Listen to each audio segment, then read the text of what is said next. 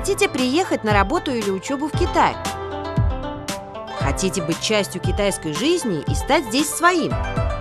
Что же самое главное? Без сомнения, во всем нужен китайский язык. А выучить язык поднебесный вам поможет подкаст «Нихао значит здравствуйте». Ниха, здравствуйте, дорогие друзья! Приветствуем вас в нашем подкасте, с вами Цзиньцзин. Похудение – вечная тема для женщин всего мира. У нас в Китае то же самое. Например, весной в преддверии лета я часто говорю себе и другим, пора бы немного похудеть. Тогда я и мои подруги садимся на строгую диету.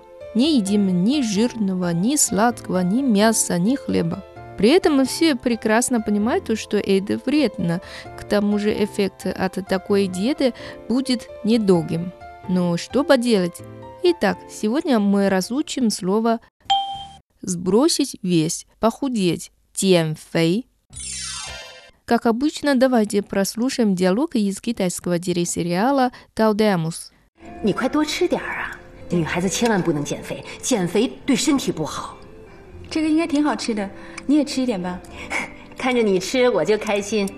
你快多吃点啊！女孩子千万不能减肥，减肥对身体不好。Побольше ешь. Девушкам ни в коем случае нельзя худеть, что вредно для здоровья. 这个应该挺好吃的，你也吃一点吧。Это должно быть вкусно. Ты тоже ешь. 看着你吃，我就开心。Мне приятно смотреть, как ты ешь. Выучить язык поднебесный вам поможет подкаст «Нихао значит здравствуйте».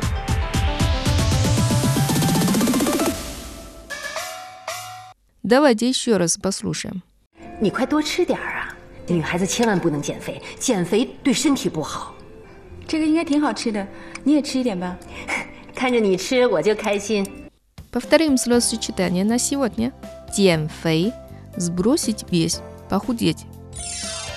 Дорогие друзья, а вы тоже хотите похудеть? Если ради этого вы отказываетесь от пищи, это плохо. Ведь чтобы сбросить лишний вес, тем фей, нам нужно здоровое питание и постоянные занятия спортом. Девчонки, лучше быть не худыми, а здоровыми и красивыми. Это все у нас сегодня. Затем, до встречи!